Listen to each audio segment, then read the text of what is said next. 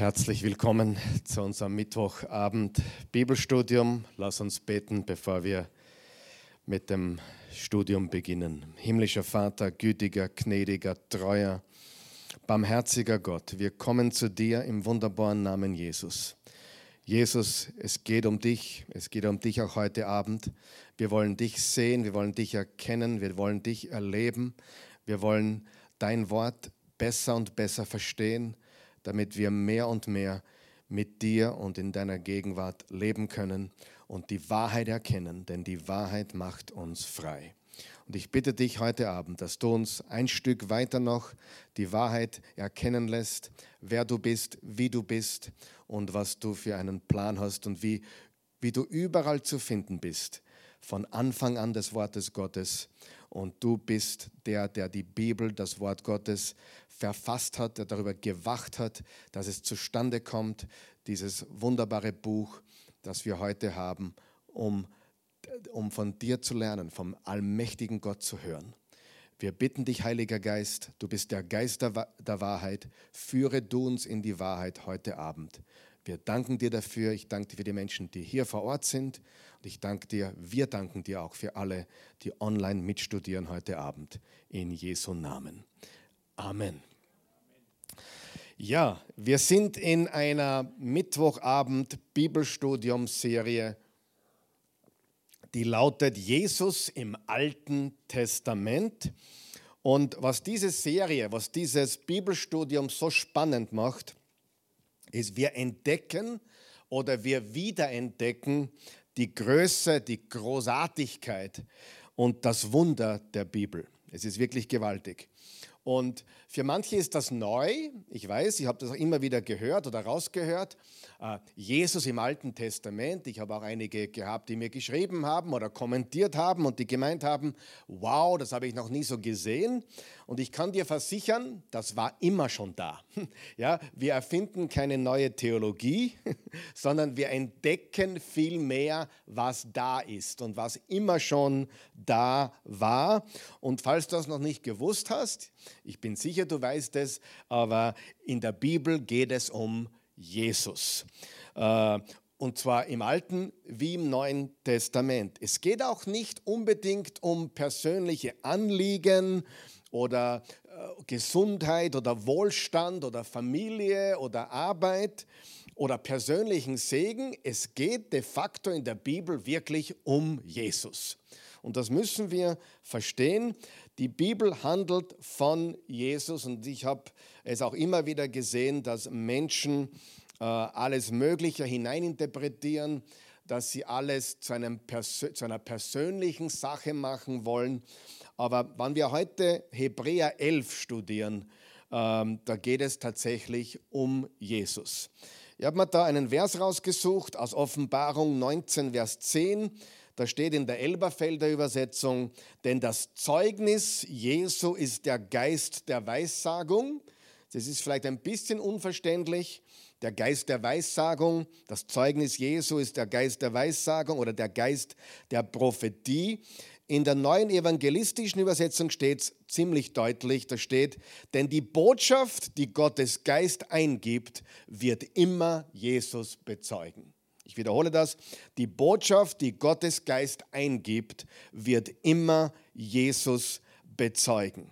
Und wir fahren heute fort im Hebräer 11. Wir haben letztes Mal die ersten 19 Verse beleuchtet. Heute ist die zweite Hälfte dran, Verse 20 bis 40. Ich werde das heute fertig machen, obwohl wir, wie gesagt, nicht in jedes Detail gehen können. Man könnte über jeden dieser Charaktere, vielleicht tun wir das auch noch separat, aber wir werden in diesem Hebräer 11 Kapitel nicht jedes Detail beleuchten. Mir ist wichtig, dass du Jesus siehst im Leben dieser alttestamentlichen Glaubenshelden. Diese alttestamentlichen Glaubenshelden, die wir im Hebräer 11 lesen, das sind mehrere Dutzend Namen. Da sind auch ein paar Frauen dabei, wie Sarah und Rahab zum Beispiel und andere. Und was für eine Verbindung es da gibt mit diesen Glaubenshelden und Jesus oder zu Jesus. Ja? Und ich möchte dich wirklich herausfordern. Es gibt nämlich, wie ich zuerst schon betont habe, Menschen, die lesen das, der Glaube ist etwas, wie kann ich das oder das von Gott bekommen oder wie kann ich das oder das erhalten. Ich bin überzeugt, dass man für viele Dinge beten kann, aber in diesem Kapitel geht es nicht um unsere persönlichen Anliegen, sondern geht es um die Geschichte der Glaubenshelden im Alten Testament. Und ich glaube auch um Bilder, die sie vermitteln, die uns Jesus zeigen. Was haben wir bis jetzt angeschaut? Wir haben uns angeschaut, dass Jesus in der ganzen Schöpfung bereits zu sehen ist. Die Verse 1-3 haben uns gelehrt, dass die Schöpfung, dass alles durch den Glauben, dass alles durch das Wort geschaffen wurde. Und wir wissen, wer das Wort ist, Johannes 1, Kolosser 1, Hebräer 1. Da steht, dass Gott in dieser Zeit, in den letzten Tagen zu uns spricht durch das Wort. Und das Wort ist Mensch geworden oder Fleisch geworden und hat unter uns Menschen gelebt. Sogar in der Schöpfung, im ersten Kapitel der Bibel, im Anfang schuf Gott Himmel und Erde, sehen wir bereits Jesus. Und wenn du Genesis 1, Vers 1 vergleichst mit Johannes 1, Vers 1, das ist fast deckungsgleich. Im Anfang schuf Gott Himmel und Erde. Genesis 1, Vers 1, im Anfang war das Wort und das Wort war bei Gott und Gott war das Wort. Dasselbe war im Anfang bei Gott und ohne das Wort wurde nichts, was geworden ist. Das ist Johannes 1, Verse 1-3. Ganz wichtig, dass wir bereits in der Schöpfung im ersten Kapitel von Jesus lesen und er das Wort ist.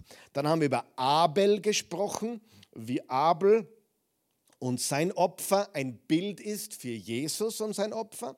Dann haben wir gesprochen über Henoch im Vers 5.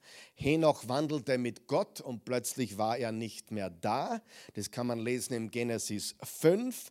Dann haben wir gesprochen über Noahs Arche, wie die Arche ein Typus, ein Bild ist für Jesus.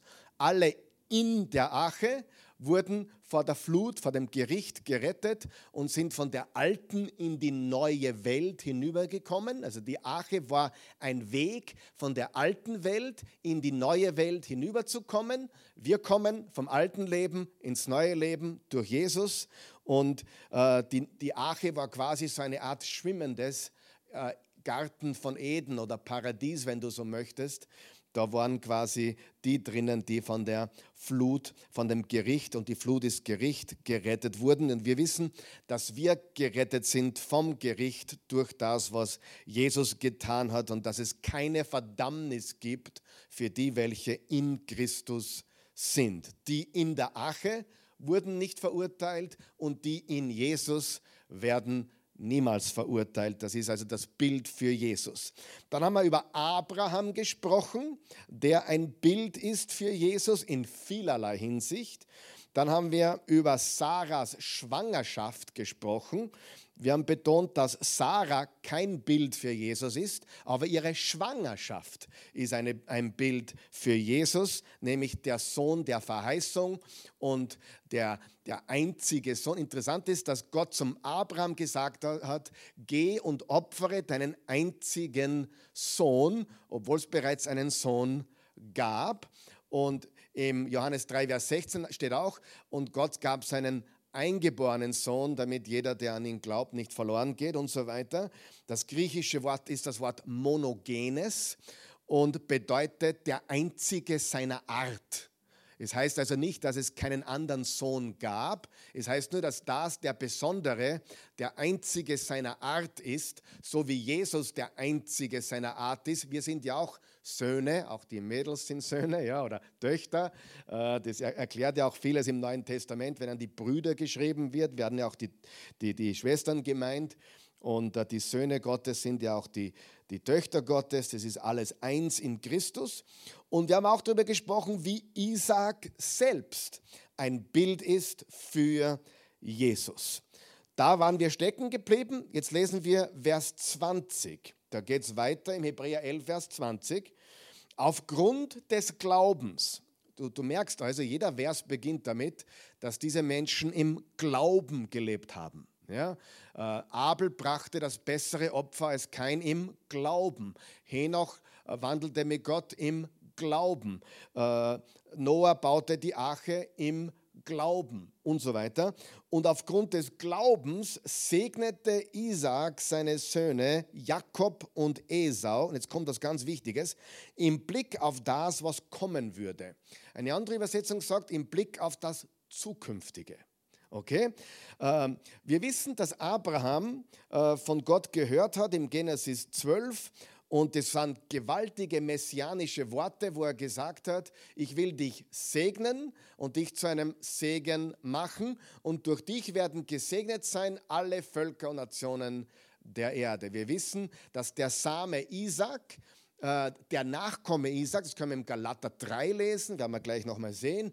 Galater 3, der Nachkomme bezieht sich nicht auf Isaak, ja, Isaak, aber noch viel mehr auf Jesus. Du musst eines wissen, der Schatten ist immer kleiner wie die Substanz. Bei kleiner meine ich nicht klein, der Schatten kann größer sein. Ich meine, die Substanz, die Realität ist größer im Sinne gewichtiger. Und ja, das wird erfüllt in Isaak, aber noch viel mehr in Jesus. Und das müssen wir immer sehen, wenn wir einen Schatten oder ein Bild betrachten im Alten Testament und dann rüberkommen ins Neue Testament und dort die Substanz oder die Realität oder die Erfüllung sehen. Was kann das für ein Bild für Jesus sein? Hebräer 11, Vers 20, aufgrund des Glaubens segnete Isaak seine Söhne Jakob und Esau im Blick auf das, was kommen würde. Na, wir werden dann gleich diesen Segen von Isaak lesen im 1. Mose 27, aber als Hintergrund noch einmal, Abraham, Isaak und Jakob werden als die Erzväter oder die Patriarchen bezeichnet. Abraham ist der Vater der jüdischen Nation, Isaak sein Sohn, durch den der Nachkomme kommen sollte, also nicht durch die Ismael-Linie, sondern durch die Isaak-Linie, und Jakob, dessen Name in Israel verändert wurde, von dem die 12 Stämme kommen würden und von dem ganz Israel seinen Namen bekommt. Also Jakob wurde zu Israel und einer seiner Söhne, nämlich Juda, war dann auch wieder der dann in der Linie von Jesus war. Also Jesus ist in der Linie von Juda. Juda, dieser Sohn war also der, diese Linie weitergetragen hat. Ganz wichtig, es geht hier um ein geistliches Erbe, das bereits bei Abraham begonnen hat, wie er ihn gerufen hat aus Mesopotamien, aus Ur in Chaldea, dann kam er nach Haran, dort hat ihm Gott gesagt, geh in ein Land, das ich dir zeigen werde und dort mache ich dich zum Segen. Und dann hat er auch gesagt, ich will segnen, die dich segnen und verfluchen, die dich verfluchen. Das ist auch ein Bild für Jesus, zu dem komme ich hoffentlich heute, denn ich nehme es einmal vorweg, die Jesus lieben, die für Jesus sind, sind gesegnet und die, die Jesus ablehnen, sind eben, wir werden es dann gleich lesen, verurteilt, weil sie nicht glauben. Und im Galaterbrief lernen wir, dass der Segen Abrahams und seiner Nachkommen, Isaak und Jakob, mit Jesus zu tun hat. Diese ganze Verheißung, die Abraham bekommen hat und die Isaak dann wiederholt bekommen hat und die Jakob wiederholt bekommen hat, hat auf ganzer Linie mit Jesus zu tun. Im Galater 3 steht es, Vers 16, da steht es schwarz auf weiß, nun sind die Verheißungen Abraham zugesagt und seinem Nachkommen Einzahl. Es heißt nicht und den Nachkommen, also Mehrzahl, als wären viele gemeint, sondern es gilt einem und deinem Nachkommen, 1. Mose 22, 18, welcher ist? Christus. Steht schwarz auf weiß. Wir brauchen ja gar nicht raten, was damals schon gemeint worden ist, als Gott zu Abraham gesagt hat, durch deinen Nachkommen. Hier steht schwarz auf weiß. Paulus bestätigt es. Es ist Christus. Jetzt sagt jemand, ist es Isaak oder Christus? Ja. Ja, richtig. Beides. Das eine ist das Bild und der Vorfahre und der andere ist die ultimative Erfüllung dieser Verheißung. Okay? Beides. Ja? Wir müssen das verstehen vom biblischen Kontext und wie die Bibel aufgebaut ist. Ja, Isaak ist der versprochene Nachkomme, aber im großen Ausmaß, im ultimativen Sinne, ist Jesus der Nachkomme, der aus dieser Linie kommen würde. Das nennt man Schattenbild oder Typologie, sagt man in der Fachsprache bei Theologen auch, der Typus und der Antitypus. Im 1. Mose 27 sehen wir jetzt nun dieser Segen von Isaak für seine beiden Söhne. Ich möchte gleich vorwegnehmen, ich gehe nicht auf diese Problematik ein, dass der eine den anderen betrogen hat. Und darum geht es jetzt nicht. Das wäre ein eigenes Thema. Wir wissen, dass der Jakob ein bisschen getrickst hat, oder? Kennen wir die Geschichte? Das wissen wir. Darauf gehen wir jetzt nicht ein. Das ist für das heutige Studium nicht relevant. Ja? Wir wollen sehen, was der Segen ist und was der Segen ist, der dann auch ausgesprochen wurde und der Jesus betrifft, der auf Jesus auch hindeutet.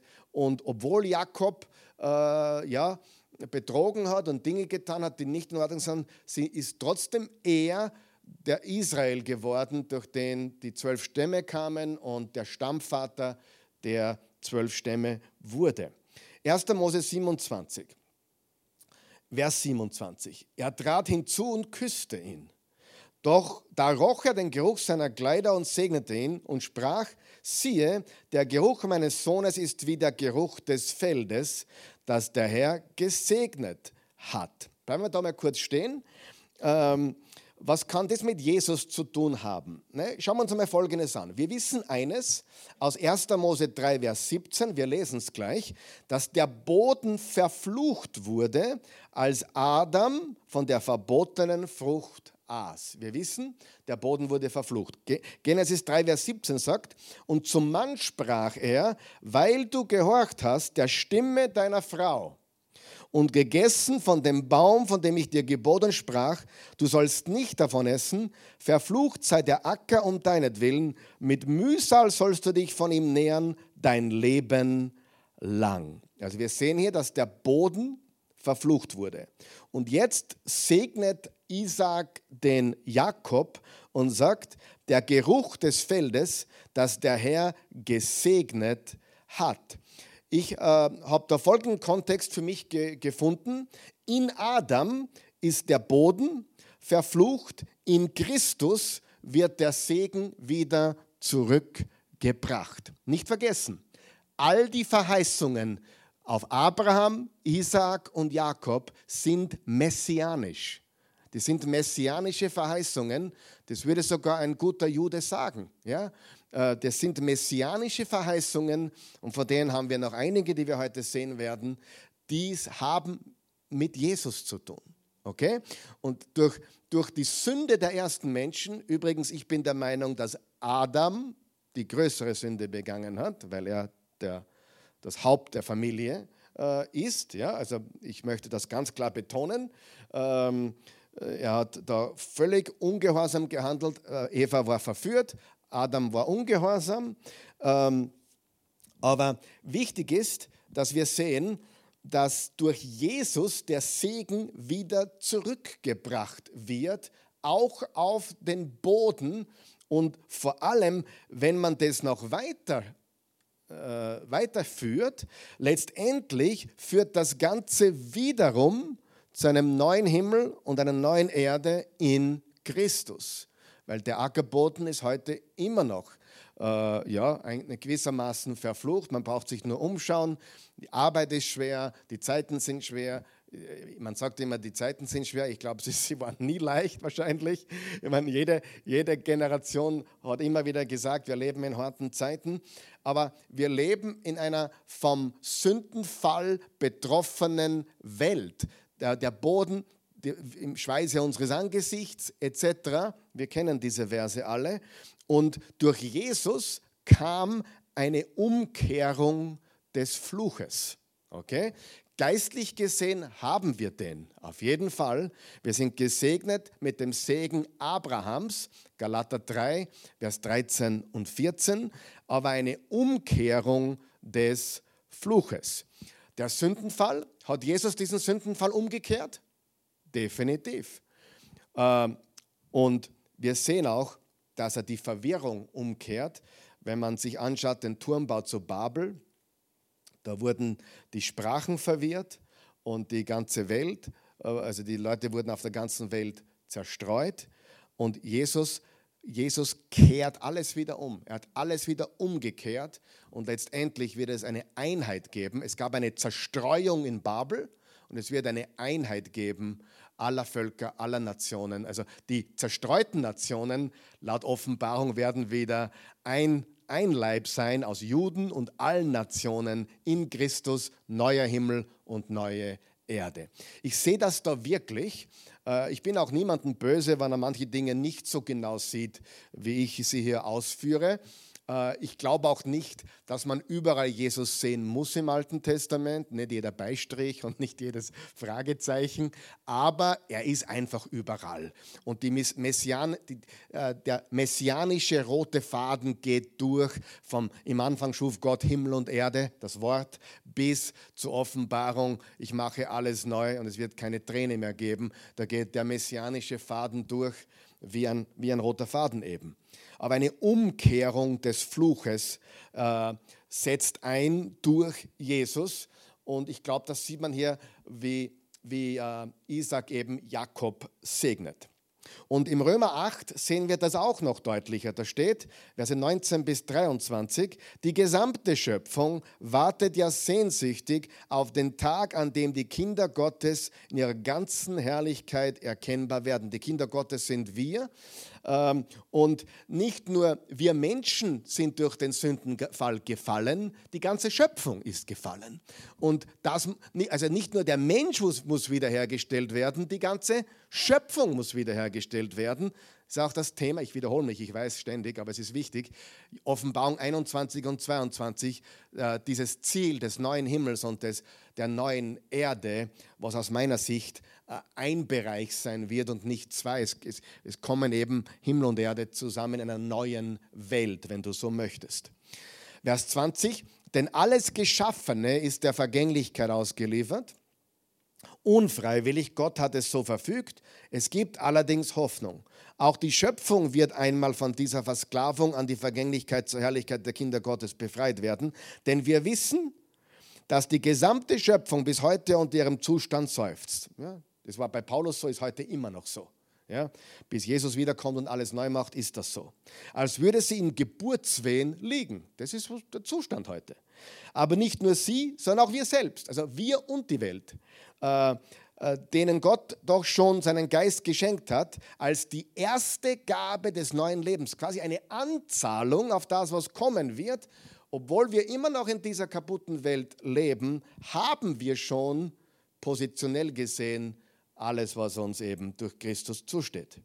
Auch wir seufzen innerlich und warten sehnsüchtig auf das Offenbarwerden unserer Kindschaft, die Erlösung unseres Körpers. Also es wird einen neuen Körper geben. Der Geist ist bereits neu. Halleluja. Der Körper wird eines Tages verwandelt werden. So wird auch diese Welt. Alles wird neu gemacht werden. Es wird keine Träne mehr geben, keinen Schmerz mehr geben. Und wie gesagt, wir sehen die Auswirkungen des Sündenfalls überall. Und Jesus wird also die ganze Schöpfung wieder reparieren, wiederherstellen, neu machen. Reparieren ist vielleicht das falsche Wort. Komplett umkehren. Jesus erlöst uns also nicht nur von unseren Sünden, sondern macht alles wieder neu. Wir erhalten einen neuen Körper und wir erhalten eine neue Welt, in der wir leben werden. Gehen wir zurück zum 1. Mose 27, zu dem Segen von Jakob. Und zwar im Vers 28 steht Folgendes. Gott gebe dir vom Tau des Himmels und vom Fett der Erde und Korn und Wein die Fülle. Da haben wir Tau, Fett, Korn, Wein, Fülle. Ich glaube, das spricht vom kommenden messianischen Reich. Spricht von einem Reich, in dem Christus regiert. Ja, wo die Fülle ist, Korn, Wein, Fülle, Fett, das sind alles Begriffe des Überflusses und des Segens. Und es spricht aus meiner Sicht deutlich vom Reich, wo nur einer regiert und das Sagen hat, und das ist Christus. Und der will für uns alle nur das Beste. Vers 29, Völker sollen dir dienen und Stämme sollen dir zu Füßen fallen, sei ein Herr über deine Brüder und deine Mutter Söhne sollen dir zu Füßen fallen. Verflucht sei, wer dir flucht, gesegnet, wer dich segnet. Und wir sehen also da deutlich, dass wiederum das wiederholt wird, was er dem Abraham gesagt hat. Verflucht sei, wer dir flucht, und gesegnet sei, wer dich segnet. Und heute ist es ganz einfach so, was wir mit Jesus tun, also glauben wir ihm oder lehnen wir ab, hat mit Segen oder Fluch zu tun.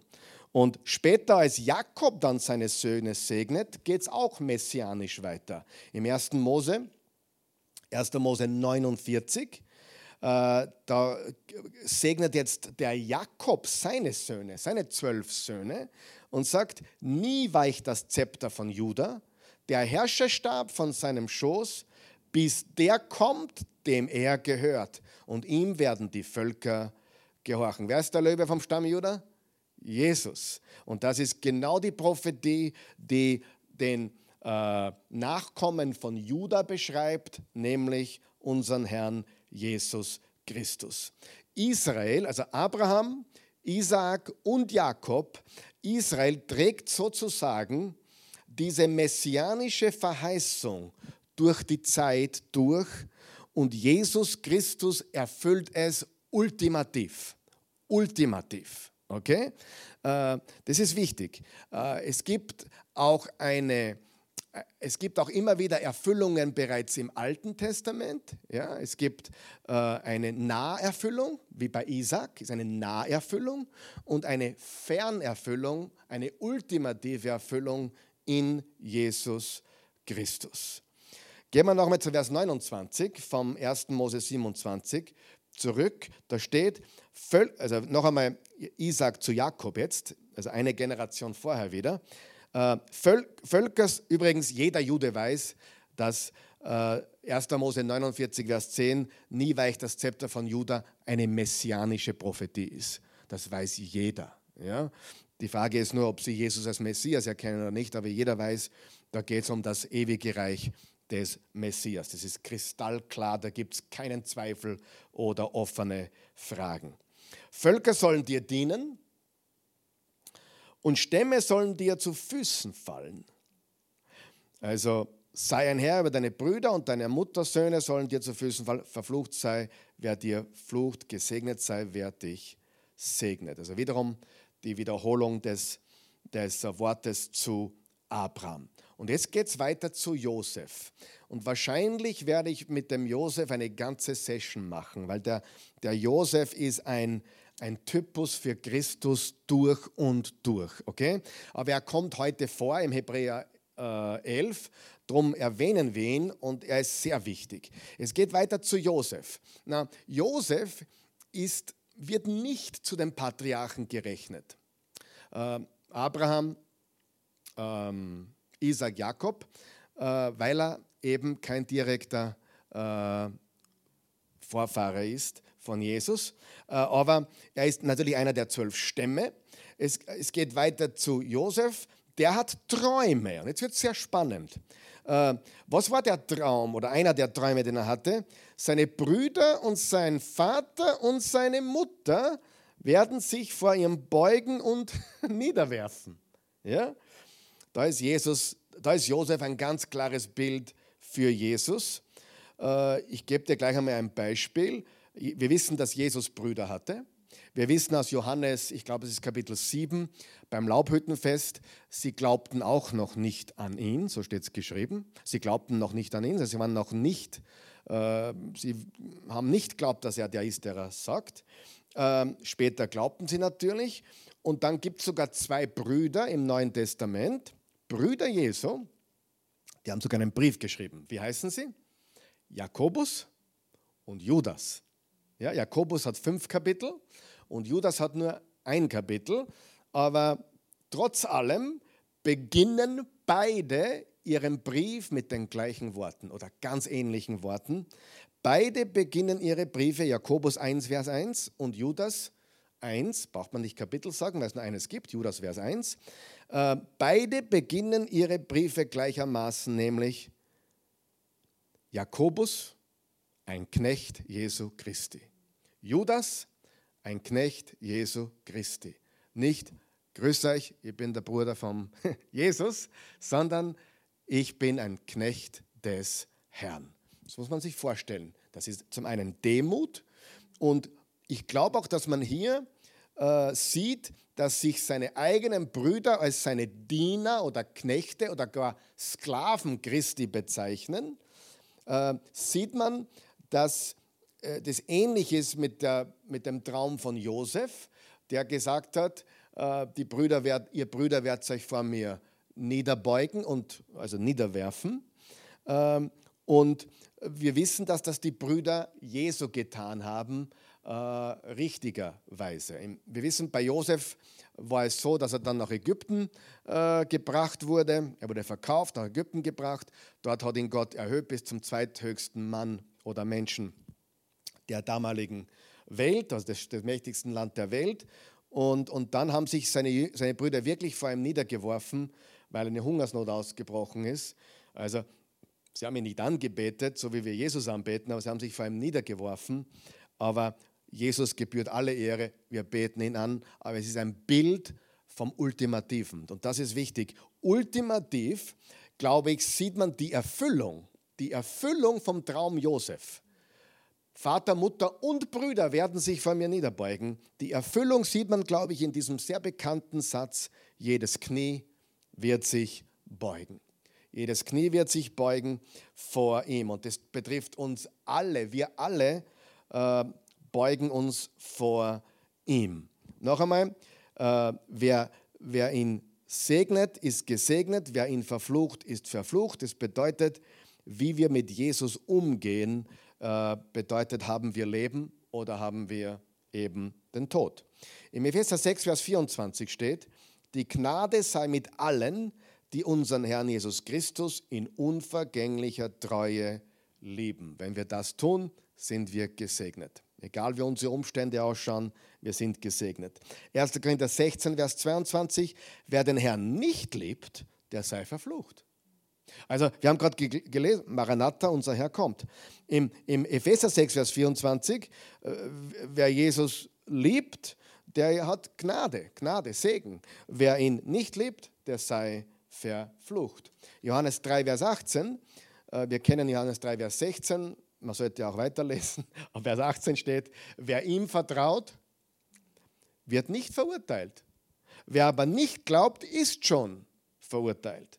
Denn der, dessen Namen er nicht geglaubt hat, ist der eine und einzige Sohn Gottes. Und ich glaube, das bezieht sich alles auf diese Worte, die Abraham erhalten hat und Isaac und Jakob.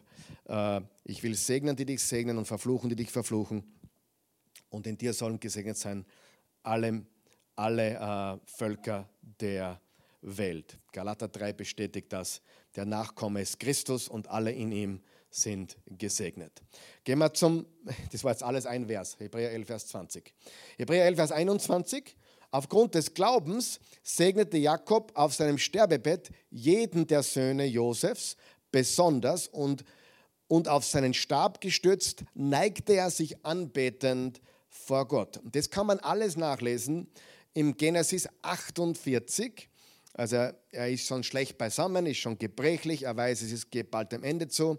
Und er segnet seine Söhne. Und vorher, bevor er das tut, erzählt er noch einen Teil seiner Lebensgeschichte.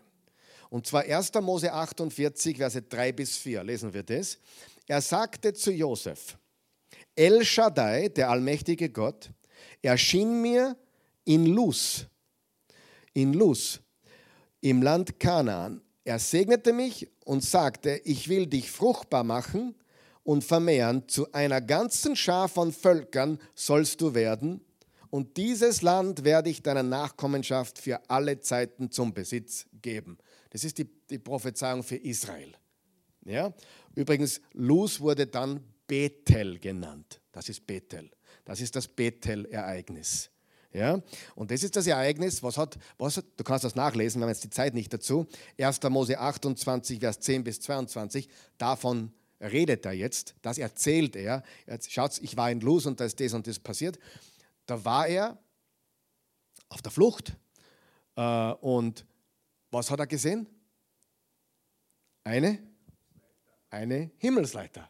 Eine Himmelsleiter, wo die Engel Gottes auf und ab gingen.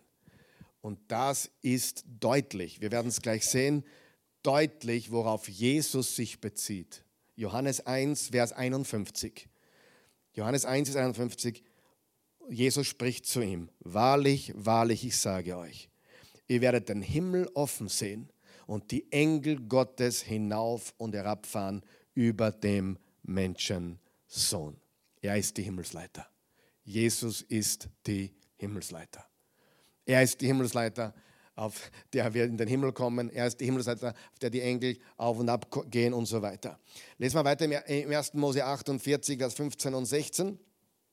Dann segnete er Josef und sagte: Gott, jetzt pass auf, Gott, vor dem meine Väter Abraham und Isaak lebten.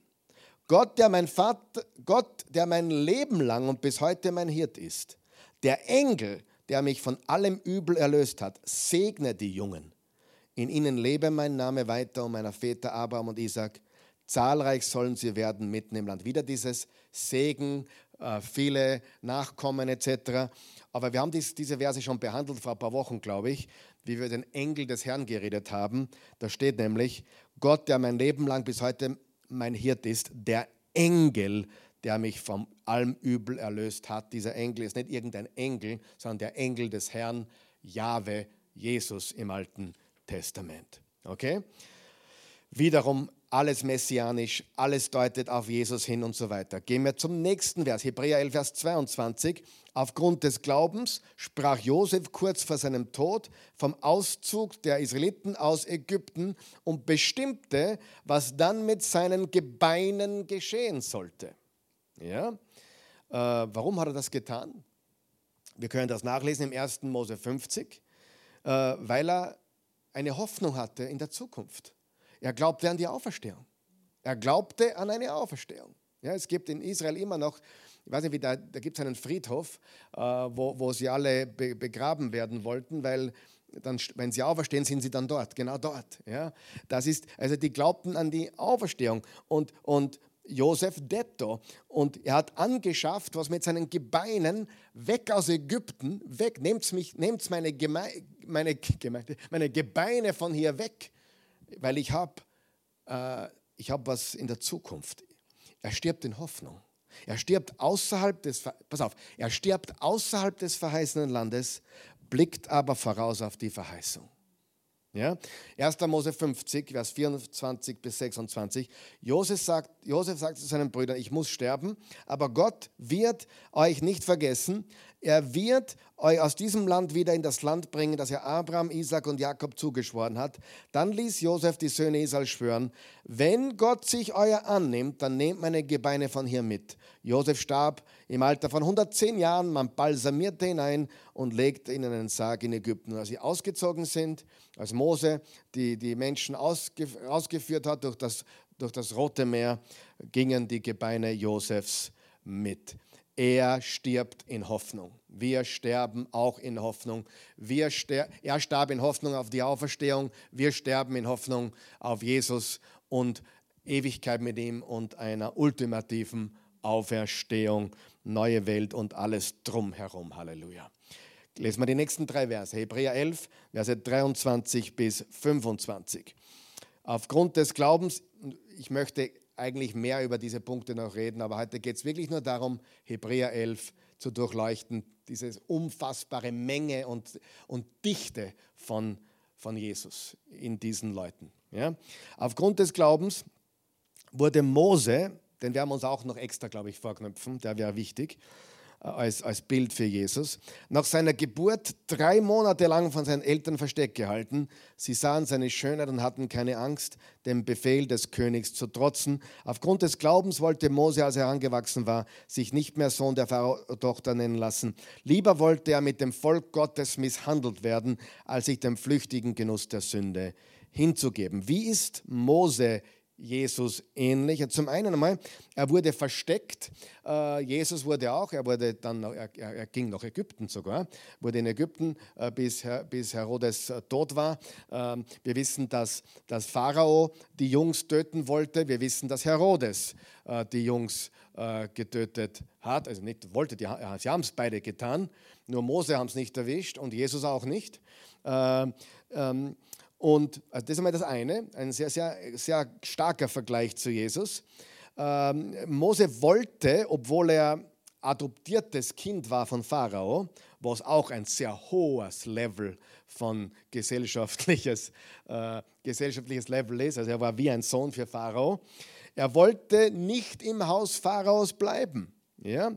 Er wollte nicht im Haus des Pharaos bleiben und er lässt alles hinter sich. Und über Jesus können wir das auch sagen. Jesus kommt zu uns herab, er erniedrigte sich. Und Hebräer 1 steht, Vers 1-4, nachdem Gott vor Zeiten vielfach und auf vielerlei Weise geredet hat zu den Vätern durch die Propheten, hat er zuletzt in diesen Tagen zu uns geredet durch den Sohn, den er eingesetzt hat zum Erben über alles, durch den er auch die Welten gemacht hat. Da haben wir es wieder. Er ist der Abglanz seiner Herrlichkeit und das Ebenbild seines Wesens und trägt alle Dinge mit seinem kräftigen Wort und hat vollbracht die Reinigung von den Sünden und hat sich gesetzt zur Rechten der Majestät in der Höhe und ist so viel höher geworden als die Engel, wie der Name, den er ererbt hat, höher ist als ihr Name. Also Jesus kam von der Herrlichkeit, weit größere Herrlichkeit als die Mose hatte bei Pharao.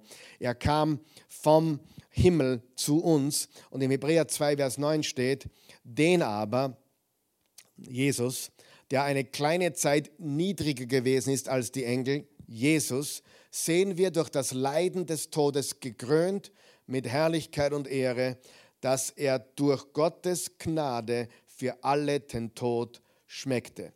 Moses verließ das Haus des Pharaos, um sich mit Sklaven zu identifizieren.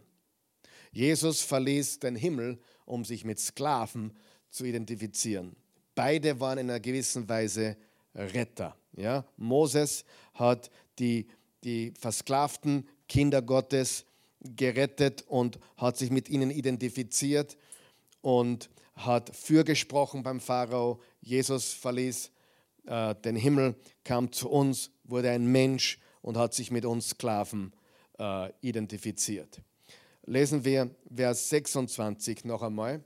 Da steht, nicht noch einmal, zum ersten Mal, er war sicher, dass die Schätze Ägyptens nicht so viel wert waren wie die Schmach. Also die nächsten 3 Worte, die auch der Messias trug. Wer ist der Messias?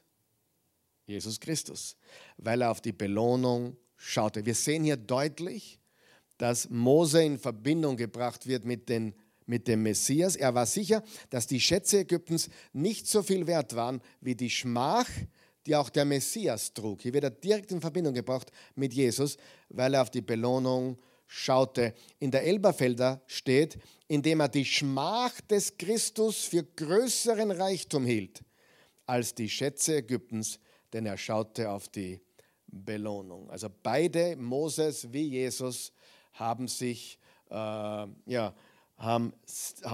alles hinter sich gelassen, um Retter zu sein. Mose ist ein Bild, Jesus ist das Ultimative.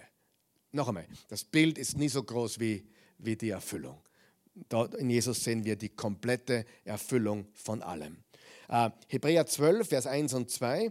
So wollen denn auch wir, da wir uns von einer solchen Wolke von Zeugen umgeben sehen, alles, was uns beschwert und besonders die uns so leicht umstrickende Sünde ablegen und mit standhafter Ausdauer in dem uns obliegenden Wettkampf laufen. indem wir dabei hinblicken auf Jesus, den Anfänger und Vollender des Glaubens, der um den Preis der Freude, die ihn als Siegeslohn, die Freude ist der Siegeslohn, erwartete, den Kreuzestod erduldete und die Schmach für nichts geachtet, dann sich aber zur Rechten des Thrones Gottes gesetzt hat. Also Jesus erniedrigte sich, er duldete den Kreuzestod für uns und sah eine Freude vor sich als Siegespreis. Was ist diese Freude? Ich glaube, es ist die Freude, von der wir vor 2 Sonntagen geredet haben. Das verlorene Schaf, die verlorene Münze und der verlorene Sohn. Genauso wird die Freude sein über einen Sünder, der umkehrt.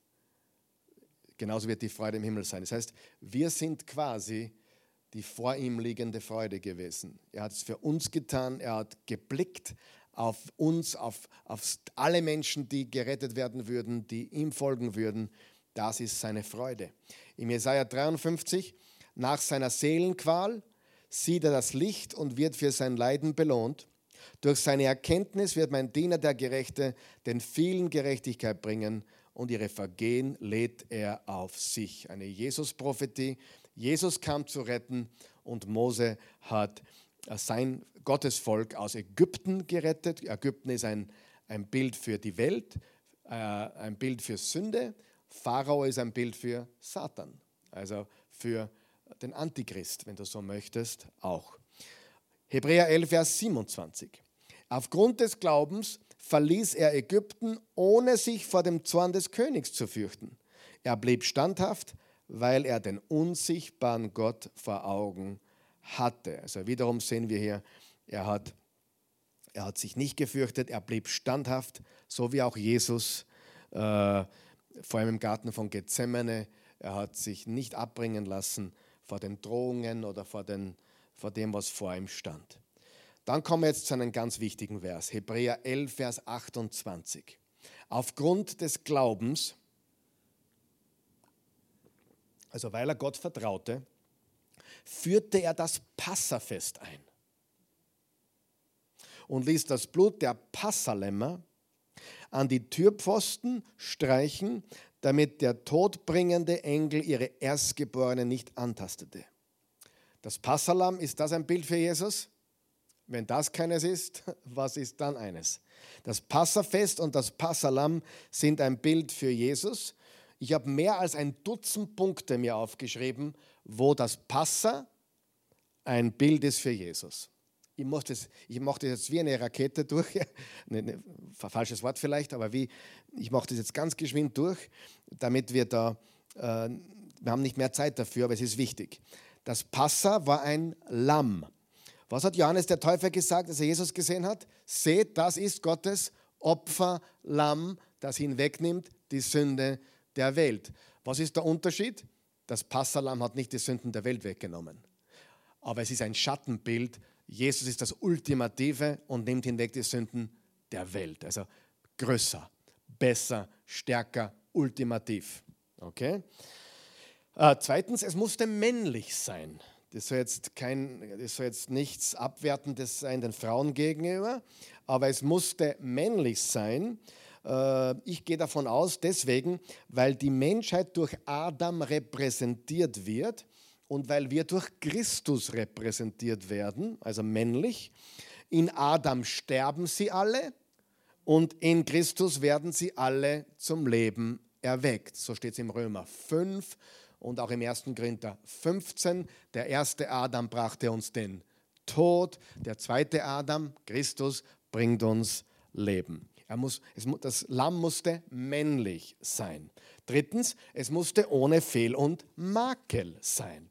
Es durfte kein Fehler an diesem Lamm sein, also keine Behinderung, kein Knochenbruch, keine Warze. Es musste ein perfektes Lamm sein, natürlich nicht moralisch gesehen, sondern zeremoniell gesehen musste es ein fehlerfreies Lamm sein. Wir wissen, dass Jesus ohne Sünde, ohne Fehler, ohne irgendwelchen Makel war. Das nächste ist, viertens, das Passahlamm war der Ersatz für den Erstgeborenen. Christus, der eingeborene Sohn, auch Isaak, das Wort ist monogenes, habe ich jetzt schon gesagt, einzig in seiner Art. Und der Erstgeborene, das bezieht sich auf Isaak, das bezieht sich auf Jesus, das bezieht sich auch auf die Söhne, also den Sohn vom Pharao, weil die Erstgeborenen wurden vergöttert, also Götzendienst. Und darum musste es war ein Ersatz für den Erstgeborenen. Das nächste, 5. Es musste ein paar Tage ins Haus genommen werden vorher. Es musste ins Haus genommen werden. Das heißt, das Lamm, bevor es beim Passa dann geschlachtet wurde, wurde ins Haus genommen. Man kann davon ausgehen, wenn so ein kleines Lamm 3-4 Tage bei dir zu Hause ist, dann ist es ein Schnuckipuppi oder irgend sowas, irgendwas Süßes. Und man hat auch eine Bindung dazu vielleicht. Ich gehe davon aus, dass man mitbekommen musste, was für ein Schatz das ist. Und er muss angenommen werden, es muss persönlich werden, das Ganze, das Passahlamm. Und darum kann man alles nachlesen, übrigens im 2. Mose 12 und 13, diesen beiden Kapiteln, 12 bis 14 eigentlich. Das Lamm musste ins Haus genommen werden. Das nächste ist, ich glaube, das ist 6., oder? 5., 6. Was ist es? 6. Sie mussten den Sauerteig aus dem gesamten Haus entfernen. Es wurde auch dann im Anschluss an das Passahfest, war das Fest der ungesäuerten Brote. Ja? Sie mussten den Sauerteig aus dem gesamten Haus entfernen. Der Sauerteig, was hat Jesus gesagt zu seinen Jüngern? Hütet euch vor dem Sauerteig von Herodes und den Pharisäern. Wofür steht Sauerteig? Stolz und Sünde. Stolz und Sünde kann man sagen. Das nächste ist 7. Die Knochen durften nicht gebrochen werden. Wir wissen, dass das ganz deutlich auf Jesus hindeutet. Steht in den Evangelien und seine Knochen wurden nicht gebrochen. Es musste geschlachtet werden. Also es musste sterben, klar, das ist logisch. 9. Das Blut wurde an die Türpfosten und den Türsturz gestrichen. Manche wollen in diesem Vorgang ein Kreuz sehen. Ja, dass man da quasi, ich sehe das nicht so deutlich, darum betone ich es auch nicht so, aber wenn man das Blut streicht an die Pfosten und dann an den Türsturz oben, dann tropft das Blut auch auf den Boden natürlich. Es gibt da ein paar Theologen, die glauben, dass da ein... dass das wie ein Kreuz ausgeschaut hat. Das ist mir ein bisschen zu weit hergeholt, ja. Aber Blut ist auf jeden Fall klar. Das Blut des Lammes nimmt hinweg die Sünde der Welt. Ich glaube, da braucht man gar nicht noch welche Sachen dazu erfinden. Es ist so viel Reichtum da an Bilder und Schatten und Typus, dass man da gar nicht, kann man eins weglassen auch, oder? Dann Ysop, es wurde mit einem Ysop-Büschel gestrichen. Im Psalm 51, Vers 9 steht, David, entzündige mich, wie der Priester das mit einem Ysop-Büschel tut, denn dann werde ich rein. Und am Kreuz, Johannes 19, Vers 29, da tauchten die Soldaten einen Schwamm in das Gefäß mit Weinessig, das dort stand, steckten ihn auf einen Ysop-Stängel und hielten ihn, Jesus, an den Mund. Also wir sehen, Jesus ist das ultimative Opfer. Und mit dem Ysop-Stängel hat auch die Verbindung zu dem Blut, mit dem die Türpfosten und der Türsturz bestrichen wurde. Im 2. Mose 12 steht, Vers 23, Jahwe wird durch das Land gehen, um die Ägypter zu töten. Wenn er das Blut am Türsturz und an den beiden Türpfosten sieht, wird er an dieser Tür vorübergehen und dem todbringenden Engel nicht gestatten, eure Häuser zu betreten. Ja? Der nächste Punkt ist jetzt 10 oder 11? Wer hat mitgeschrieben? 11 schon. Es musste gegessen werden. Es musste gegessen werden. Das Lamm musste gegessen werden. Und zwar jeder im Haus musste es für sich selbst essen. Ja? Der Mann konnte nicht für die Frau essen und die Frau nicht für den Mann. Und so ist auch bei Jesus. Auch wenn du gläubige Eltern hast, du musst Jesus für dich selbst aufnehmen und essen. Und das hat auch Jesus gesagt. Und dafür wurde er als Gotteslästerer beschimpft. Und da wollten sie ihn steinigen, wie sie gesagt haben, wenn ihr nicht mein Fleisch esst und mein Blut trinkt. Wow, da haben ihn sogar Jünger verlassen. Nicht die 12, aber andere haben ihn drauf verlassen. Und im Johannes 6, Vers 51 steht das: Ich bin das lebendige Brot, das vom Himmel gekommen ist. Wenn jemand von diesem Brot isst, wird er ewig leben. Und das Brot, das ich ihm gebe, bin ich selbst. Es ist mein Körper, den ich gebe für das Leben der Welt. Man muss es persönlich essen. Es ist persönlich. Der nächste Punkt, ich glaube der 12. Es musste über Feuer im Ganzen gebraten werden. 2. Mose 12, Vers 8 bis 9. Das Fleisch muss am Feuer gebraten und auch in derselben Nacht zusammen mit ungesäuertem Fladenbrot und bitteren Kräutern gegessen werden. Ihr dürft das Fleisch nicht roh oder im Wasser gekocht essen. Es muss über dem Feuer gebraten sein, und zwar das ganze Tier mit Kopf, Unterschenkel und Innereien. Also das Ganze in einem über Feuer. Feuer in der Bibel symbolisiert Gericht. Wir wissen, dass Jesus, das Lamm Gottes, am Kreuz gerichtet wurde für uns. Ungesäuerte Fladenbrote, das steht eben für, Sauerteig ist Sünde und Stolz. Bittere Kräuter, ich glaube, das steht dafür, dass wenn wir umkehren, wenn wir zu Jesus umkehren, wenn wir zum Lamm Gottes umkehren, dass uns unsere Sünden bitter werden. Okay, wir lachen nicht mehr drüber, mit uns auch nicht bagatellisieren, ich habe nur, keine Ahnung, sondern die Sünde wird uns bitter. Ja, es stößt uns bitter auf, auch daran zu denken, was wir getan haben oder vielleicht immer noch gefangen sind. Ja? Und Sünde ist bitter. Jeder, der in Sünde gelebt hat oder lebt, weiß, vielleicht, wenn man gerade drin lebt und Spaß hat, vielleicht nicht, aber sie wird bitter. Ja? Es gibt Konsequenzen. Sünde wird bitter oder ist bitter. Dann, wie sie es essen sollen, steht im 2. Mose 12. Es darf nichts davon bis zum Morgen übrig bleiben. Die Reste müsst ihr verbrennen. Ihr sollt euch beim Essen beeilen und schon für die Reise angezogen sein, Sandalen tragen und den Wanderstab in der Hand haben. Es ist ein Passa für Jahwe. Also sie sollten bereit sein. Sie sollten bereit sein, gleich auszuziehen. Und wenn du weißt, was wir beim Abendmahl feiern, dann weißt du auch, dass wir bereit sein sollten für die Wiederkunft. Im 1. Korinther 11 steht, Vers 26, denn so oft ihr dieses Brot esst und aus dem Kelch trinkt, verkündigt ihr den Tod des Herrn, bis er wieder kommt. Also das Abendmahl richtig zu feiern, ist auch auf einer gewissen Weise natürlich ein Erinnern, ein Gedenken, ein Gedächtnismahl an das, was Jesus getan hat, aber auch ein Bereitsein für seine Wiederkunft. Und dann noch ein Punkt, 12 oder 13, ich habe wieder vergessen zu zählen, nichts, wie viel? 14 schon. Nichts durfte bis morgen übrig bleiben. Nichts durfte bis morgen übrig bleiben. Schau, was Johannes 19, Vers 31 sagt. Es war der Tag vor dem Sabbat, der diesmal ein hoher Festtag sein würde.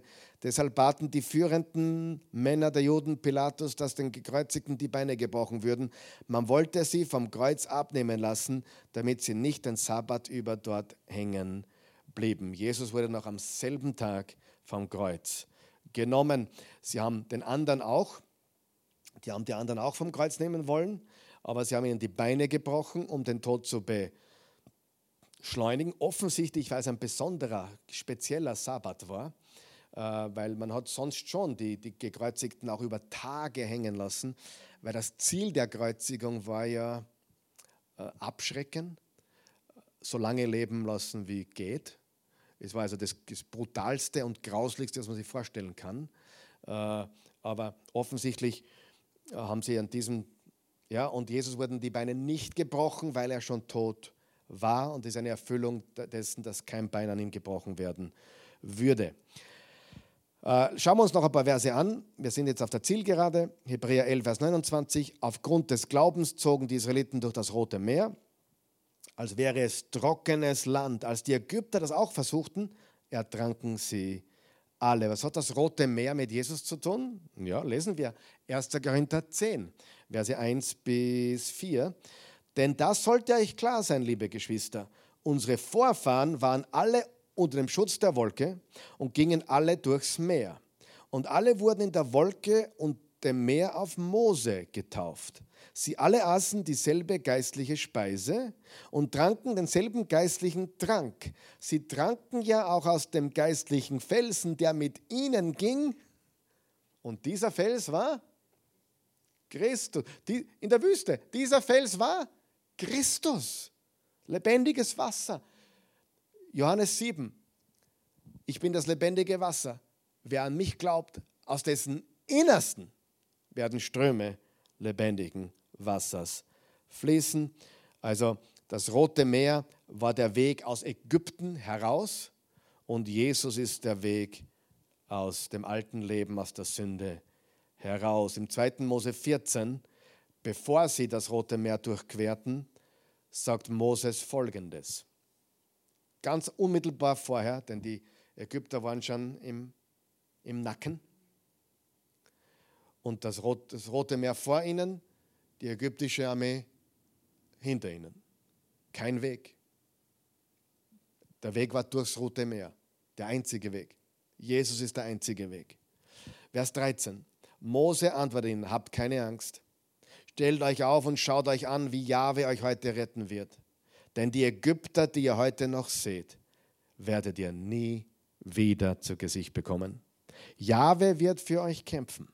Ihr selbst braucht gar nichts zu tun.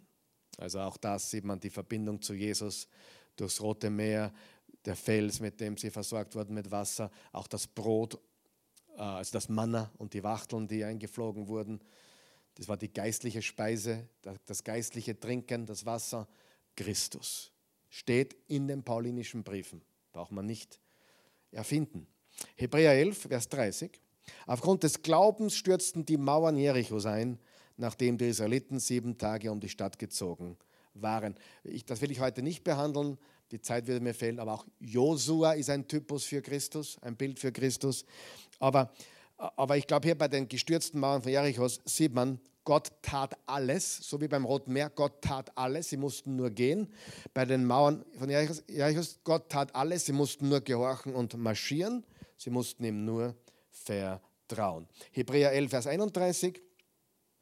Aufgrund des Glaubens blieb die Hure Rahab bei dem Untergang Jerichos bewahrt.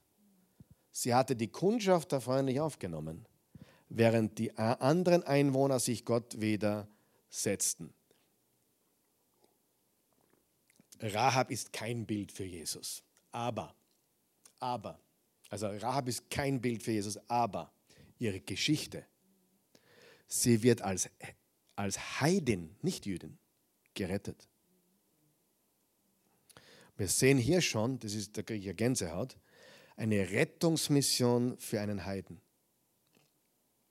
Und diese Rahab wurde zu einer Oma von dem Messias. Mir fällt es gerade nicht ein, aber die Rahab, wem hat die Rahab geheiratet? Ich habe es gewusst, aber jetzt fällt es mir gerade nicht ein. Aber die Rahab hat einen von diesen Juden geheiratet. Und da kamen Nachkommen und dann war einer der Nachkommen, der Vater von David, Jesse und dann David und so weiter. Das ist die Linie von Rahab. Okay? Kannst du übrigens nachlesen in Matthäus Kapitel 1. Rahab ist kein Bild für Jesus, aber ein Bild für Heiden, die zum Glauben kommen. Gewaltig. Bereits hier. Und dann Hebräer 11, die letzten Verse. Ich lese noch ein paar hinein. Da werden wir jetzt nicht viel dazu sagen, aber da machen wir extra noch eine Session von einigen dieser Männer oder Frauen. Wie viele andere wären noch zu nennen? Vers 32. Doch die Zeit würde mir fehlen. Mir auch. Heute Abend. Wenn ich von Gideon und Barak erzählen wollte, von Simson, Jiftach und David, von Samuel und den Propheten. Aufgrund des Glaubens haben sie Königreiche niedergezwungen. Tut Jesus auch. Für Gerechtigkeit gesorgt. Das hat Jesus ultimativ getan. Und bekommen, was Gott ihnen versprochen hatte. Sie verschlossen Löwen das Maul. Sie löschten glühendes Feuer und entkamen dem tödlichen Schwert. Aus Schwäche gewannen sie Kraft. Im Kampf wurden sie stark und schlugen feindliche Heere zurück. Es kam sogar vor, dass Frauen ihre verstorbenen Angehörigen durch Auferstehung zurückerhielten.